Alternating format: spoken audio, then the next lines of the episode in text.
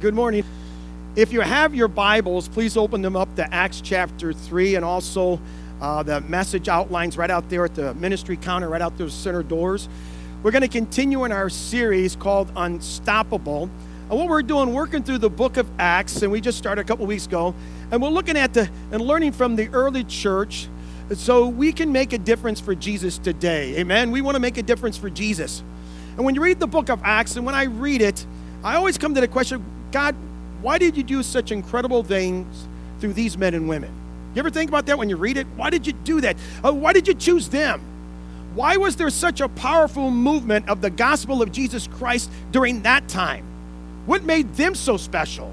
What made them so unique during that time? They had their issues, they, they weren't perfect, but these men and women were used by God in a powerful way to do the things for the kingdom remarkable way. And what would it have felt like being part of the one of those early churches? What would have been felt like to do that? I wonder when they came together for a gathering. I wonder if you would have missed one. If they came together, man, I'm not going to miss next week. I'm not going to miss when they meet. Whenever they meet, I'm, I'm going to be there. I wondered what their prayers would have been like. I'm sure their prayers would have been filled with passion and, and urgency. And I, I don't wonder when people were in their service if they ever got bored and their minds and, and eyes started wandering around and they got bored because there was so much to do, wasn't there? was so much excitement. There was so they were so inspired to make a difference for, for Jesus. And I hope you're like that today. Hope you have that same heart. That you want to do something different for Jesus, make a difference for Him. They were there for the launch of the only unstoppable movement the world has ever seen. Do you realize that? The only unstoppable movement the world has ever seen. If you have your Bibles, I want you to open them to Acts chapter 3. And as you're opening them to Acts chapter 3, as you're finding that, I want to read you some verses from Acts chapter 3 to help you to really understand what this church and what this movement was all about. It only takes a few. So as I'm reading, you find Acts chapter 3, and I'm just going to read the verse and you just listen. Acts chapter 2, verse 40 through 41, it says, With many other words, he warned, warned them and pleaded with them to save yourselves from this corrupt generation. Those who accepted his message were baptized about 3,000 were added to their number that day. Acts chapter 2, verse 47. And the Lord added to their number daily those who were being saved. Acts chapter 4, verse 4. But many who heard the message believed, and the number of men grew to about 5,000. Acts chapter 6, verse 7. So the word of God spread. The number of disciples in Jerusalem increased rapidly, and a large number of priests became obedient to the faith.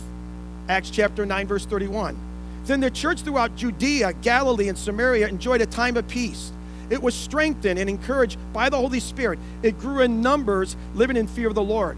Acts chapter 11, verse 21. The Lord's hand was, was with them, and a great number of people believed and turned to the Lord. Acts chapter 13, verse 49. The word of the Lord spread through the whole region. And Acts chapter 16, verse 5.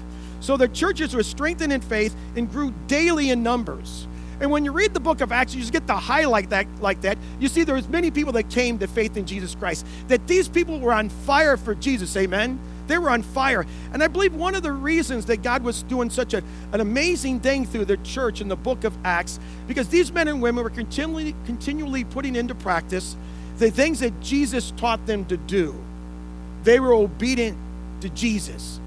You know, we're the only continent on the globe that is not seeing a forward movement of the gospel of Jesus Christ. We're the only continent. And could it be because we're not doing the things that Jesus did with the same regularity as the early church?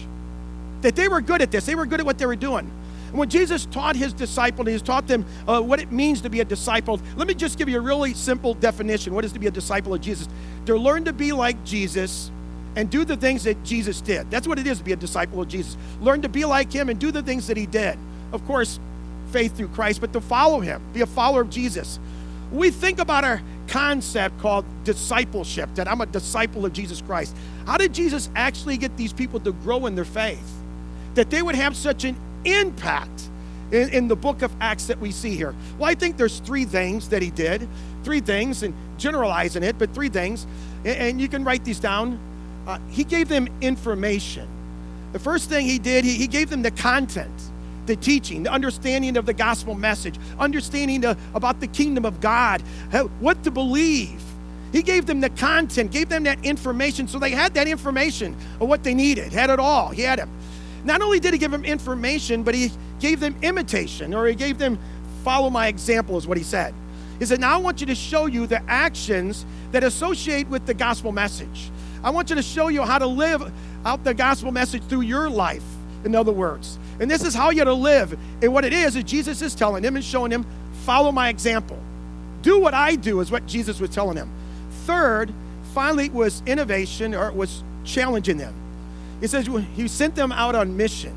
He sent them out into town, new towns, new communities, and new cities. And he says, now take the information, the content, the gospel message, and he says, now follow the actions of the gospel, the imitation, follow my example, and I want you to go out and engage the world with the gospel of Jesus Christ. And that's what he did. He, he gave them the information, the content, and then he sent them out. He says, I want you to follow my example, and as you go out, do what I do and take the gospel out and engage them. To be on mission for Christ is what he shared with them. And Jesus taught them how to do this. And that early church, when you read in the book of Acts, they did this very effectively. They were not perfect, but they did this very well. And maybe one of the reasons that we struggle with this is because we're not imitating our Lord and Savior, because we're not following the example of Jesus. If you found Acts chapter 3, and everybody's nodding right, yes. In Acts chapter 3, I want to give you three ways the disciples were putting into practice the things that they learned from Jesus. So let's read Acts chapter 3, verse 1 through 7 together.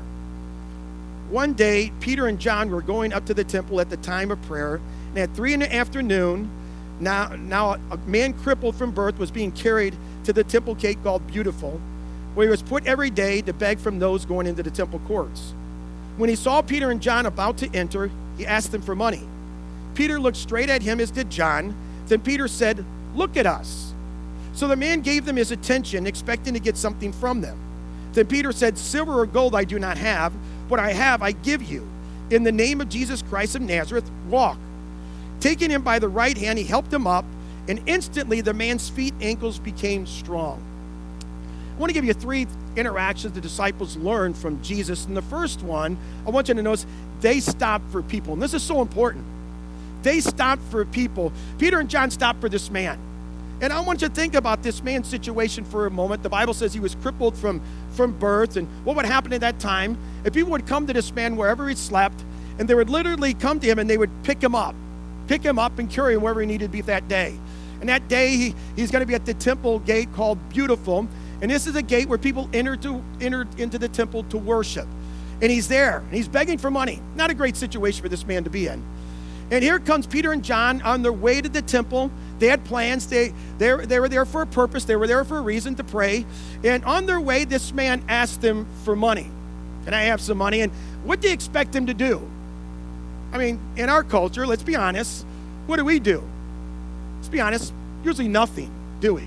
We make sure as we somebody asks us for money or something like that, what do we do? We make sure our wallet stays in our pocket. We might even feel back for our wallet and make sure it's there or in our purse. We make sure it's shut. We might give them a nod, grin at them, but most of the time is we get that tunnel vision and we walk by like we don't even see them, right? They're right there, but we act like we don't even see them and we do nothing.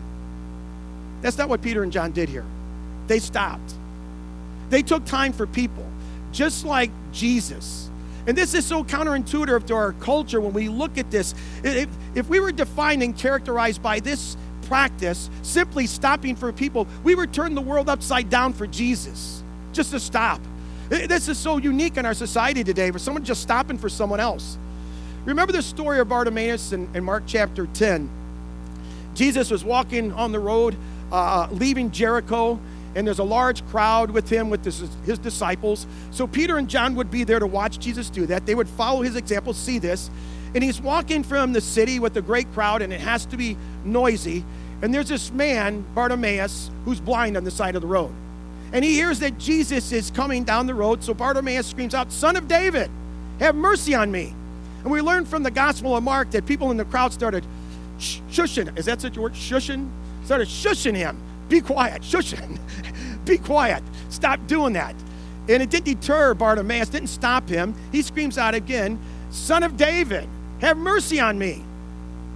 And what did Jesus do with this man who was screaming out his name? We read in scripture that Jesus stopped. He called the man to himself, and he met that man at his place of need. He healed the man.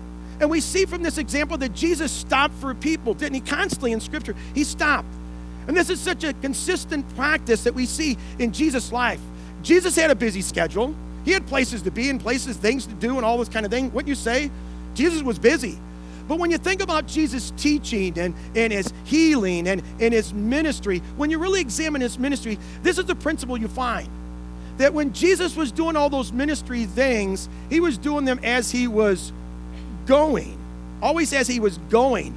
He was going, He was going from Jericho. We read he was going through Samaria.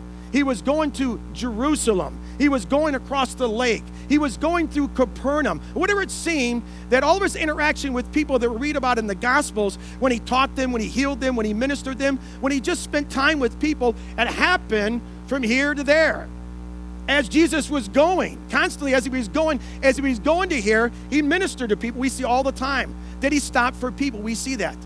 When I think about my life, and maybe you think about your life, we think of going on mission for Jesus. What we often do today is we put it on our calendar, don't we? It's an event. It's an event that we have on our calendar. Don't get me wrong, Jesus had events that he had scheduled to that he had to go to, but it's just fascinating when I look at this that much of Jesus' ministry happened between events. As he was going to that event, as he was going to that town, as he was going over here, he stopped on his way and he ministered to people. So let me ask you do you take time to stop for people as you're going through life? Do you take time to stop for people as you're going through life? Do you take time to allow people to interrupt your life? See, that's what the church of the book of Acts had figured out. And that's what the disciples are doing here. They figured that out. And they learned that from Jesus. They saw Jesus do that, taking the time to stop and allow an interruption to come in your life that you did not plan for. Allow God to use that for His glory. That's what they did constantly. They didn't plan for this man to be there. They didn't plan. They were going there to pray. But as they were going, something happened. Here's the challenge for us is when we cross the paths with someone who's hurting and, and, and, and in need, when God interrupts our lives for an opportunity for ministry, it could be a neighbor, it could be a coworker, it could be a family member, it could be someone at the church, whoever it is. The question is, do we stop? Be honest. Do we really stop? Do we really stop to, to minister to them? I, I wrote down there's like five major reasons I, I think that we don't stop, and I'm going to list them here real quick, go through them pretty quick. You can write them down if you want. I think the first reason is we all claim we're too busy. We're too busy. You know, I don't have time. I'm so focused on what I'm doing that I don't have time to look around and see what's going on around me because I'm too focused. So we say we're too busy. I'm just too busy. I don't have time. The second reason I think it is is we don't know what to say. We don't know what to say. What if they need something I don't have? What if they ask me a question that I can't answer? So, so we come up and we say, I, I really don't know what to say. How am I going to start a conversation with them? I don't know what to say. The third reason we come up with excuses it's none of my business what's going on in their life. We say that because our culture is autonomy is the king. Don't bother anybody, right? Let that person just be. Let them do their thing and I'll do my thing and everyone's happy. They're doing their thing over there.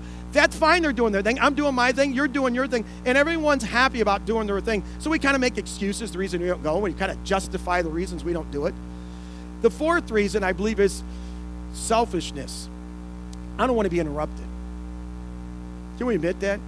I mean, many times I'm like that. You don't want to be interrupted by things going on. And maybe our hearts aren't beating the same heartbeat as Jesus. Can we be honest with ourselves? That many times it's not. just not beating the same heartbeat as Jesus. We just don't want to be interrupted in our life. The fifth reason, we're not listening or responding to the Holy Spirit as we should be. Let's admit that. I mean, we're walking someplace and we see someone in need, someone needs some money, or someone's talking to us and we try to act like we have these blinders on. The Holy Spirit's tapping us on the shoulder. Look at that person. You see that person over there. You see this person. And what do we do? Oh, I'm not going to do that. We don't respond positively to the Holy Spirit many times. And we do our own thing. And so we miss out on opportunities. So let's take the time to stop for people as we're going through life. And this is really important. This is really important. Hopefully you realize, are you with me? Okay, are you with me? Okay, hopefully everyone's awake. It's really important. Because if we do this, this can change our culture, our community, our country, our world. And when we are really living as followers of Jesus Christ and we're imitating Him, If all of us would choose to imitate Jesus every day of our lives and everything that we do, we would turn the world upside down, just this little crowd right here. We would turn the world upside down just being followers and imitating Jesus.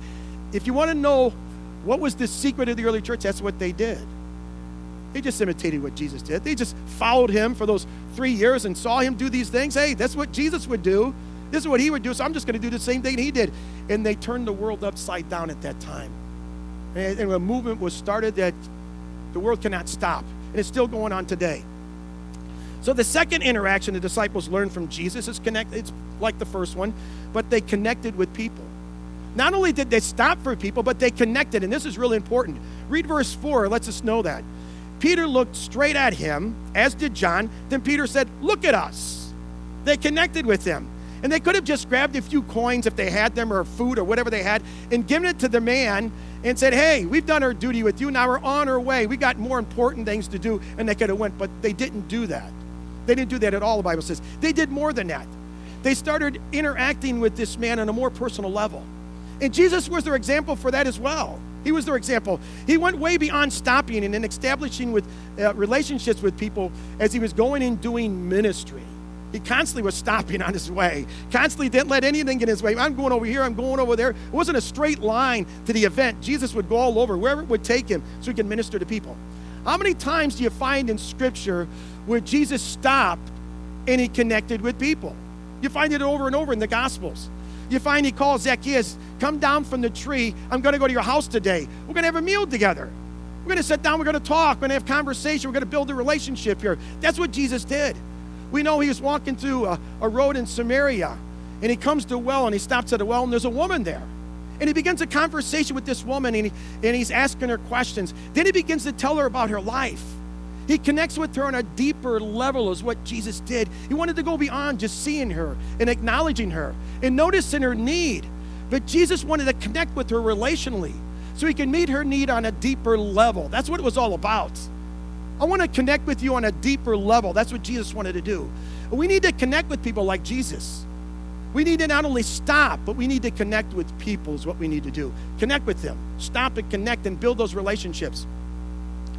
Honestly, let me be honest, this is really hard work. I mean, it's hard for us to do. I mean, let's be honest, it's hard for us to do because we don't always want to hear everybody else's problems, right? We don't always want to hear their issues and the things that are going on in their life and all these kind of things. But that's exactly, when we look at the life of Jesus, that's exactly what he did. That's what a disciple looks like that is following Jesus, that is imitating him. That's what they do.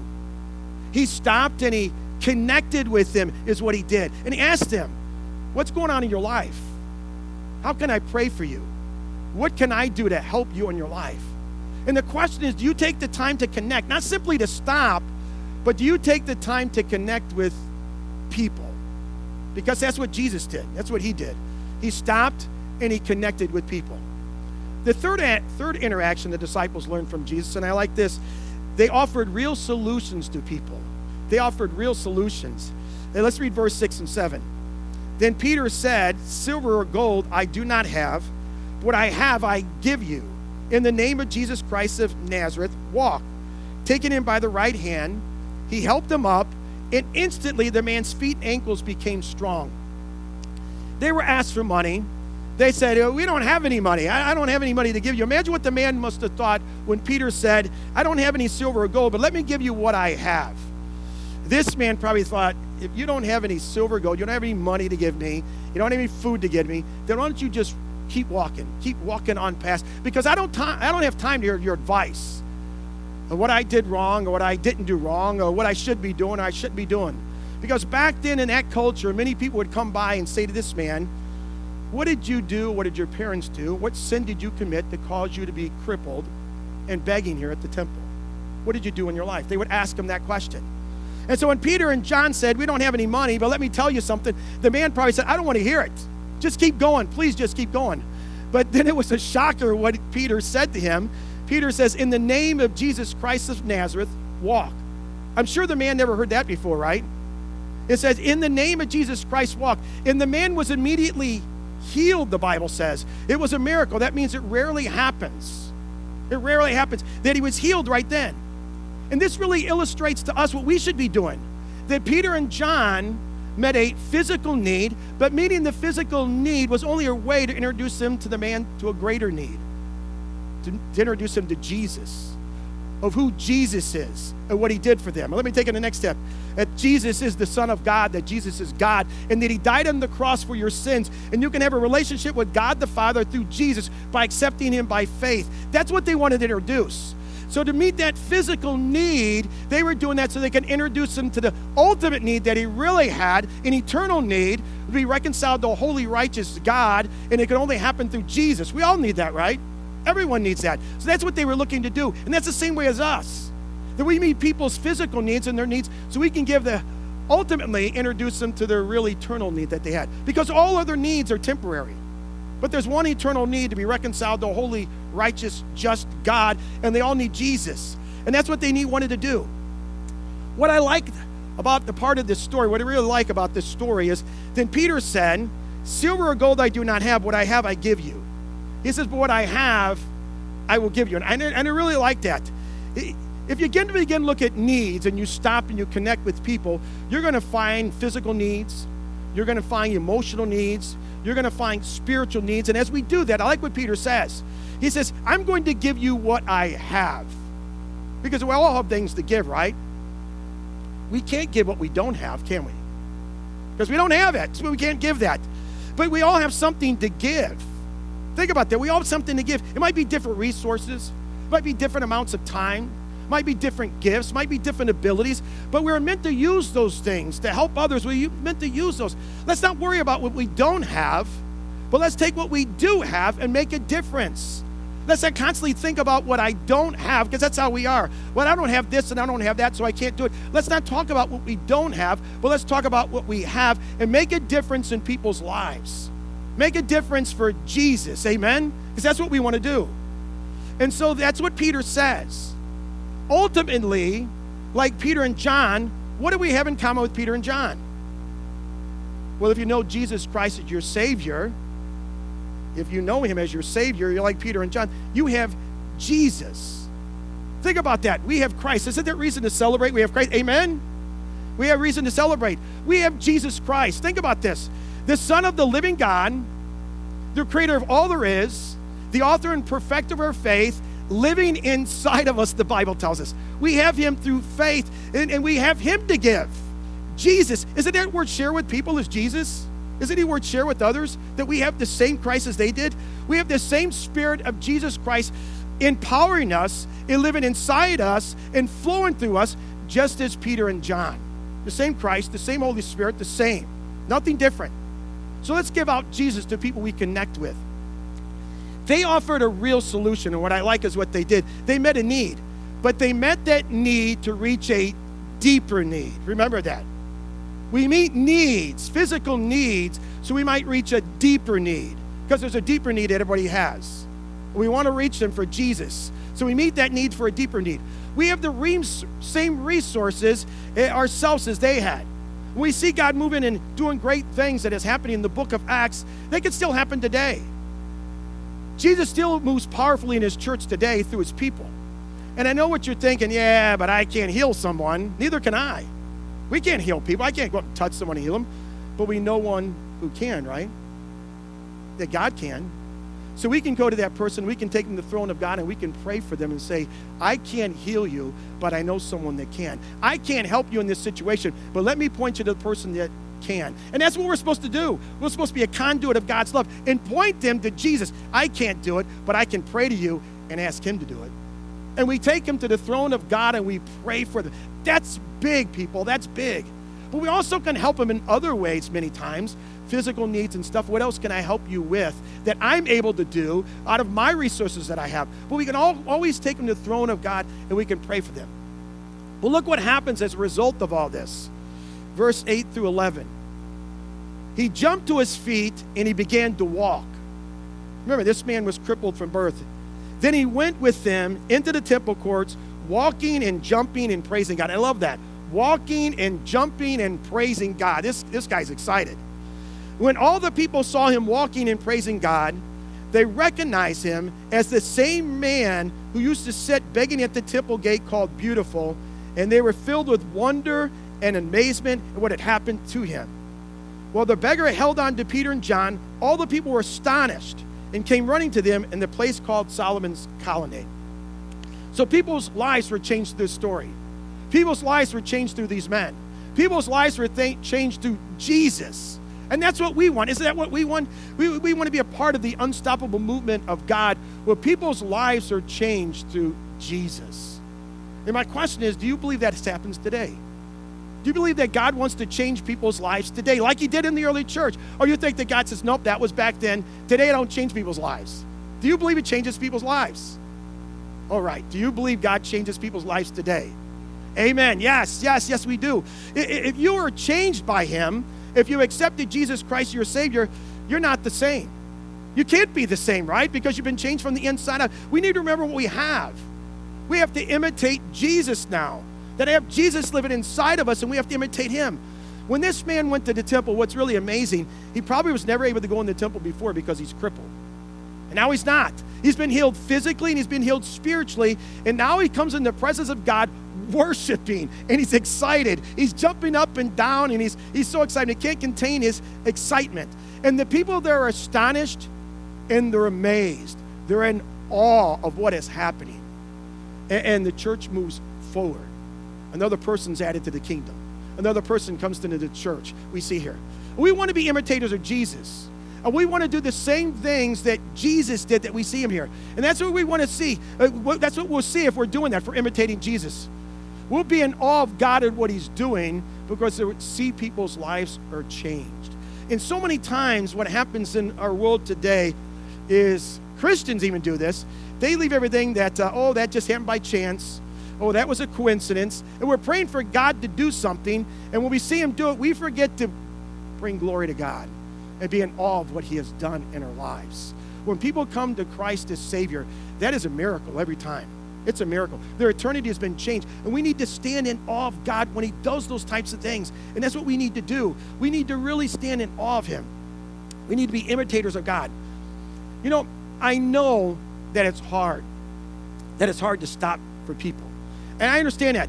If you're like me, I can have tunnel vision. When I'm out to do something, I mean, I'm one of those that I have to finish a project. Can ask my wife, I've got to conquer it. I don't stop till I finish it. And when I'm like that, I don't see people on the right or the left of me many times. That I'm not willing to stop because I think what I'm doing in my own head is more important than anything around me, and I'm wrong. See, we need to come to the point where we stop and we connect, and then we offer them real solutions. We want to see that happen in our church. We want to see that happen in our small groups. We want to send you out into the world and see that happen in your life. But it's not going to be easy. It's intimidating to go up to people and stop and connect and offer real solutions, isn't it? So we need to pray about it. We need to spend time praying. And one of the great places to do that is Sunday morning in our prayer room, prayer partner room, to be praying about that, praying for our services. In our small groups, that's why it's so important to show up to that small group today, meaning right after the service down there in room number five, to go down and be a part of that, to be praying together. Also, another small group's going to be starting on Wednesday nights. You can sign up for that one.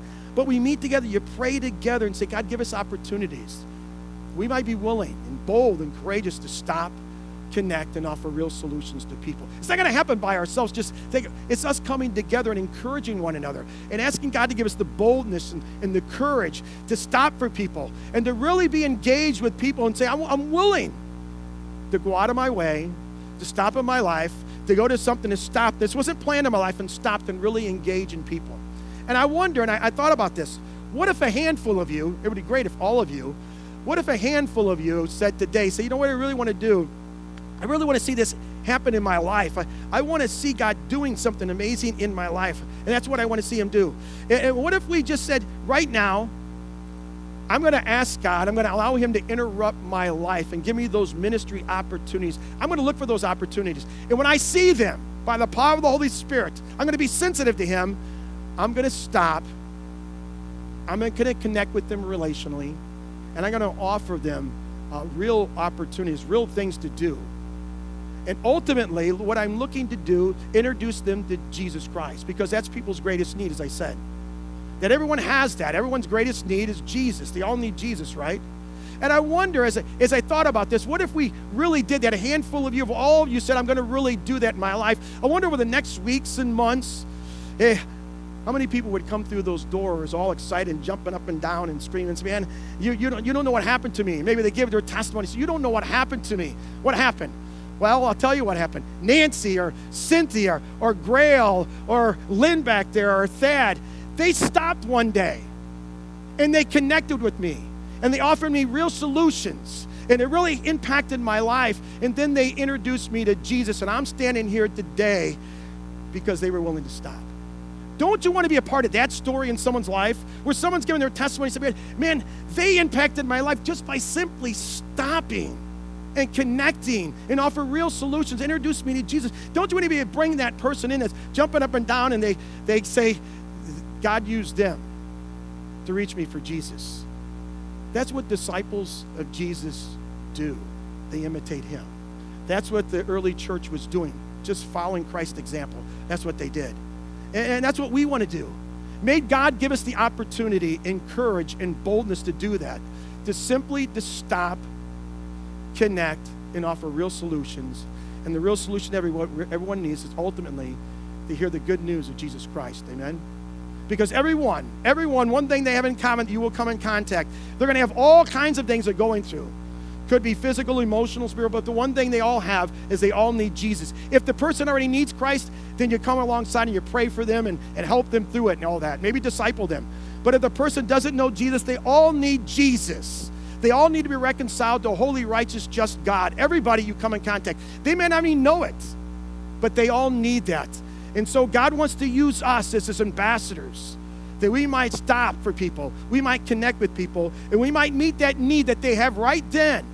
Offer a real solution to that need, but ultimately we build that relationship and we introduce them to Jesus Christ. And I tell you, if we will follow his example, we will have people coming in here jumping up and down and praising. Wouldn't you like to see that?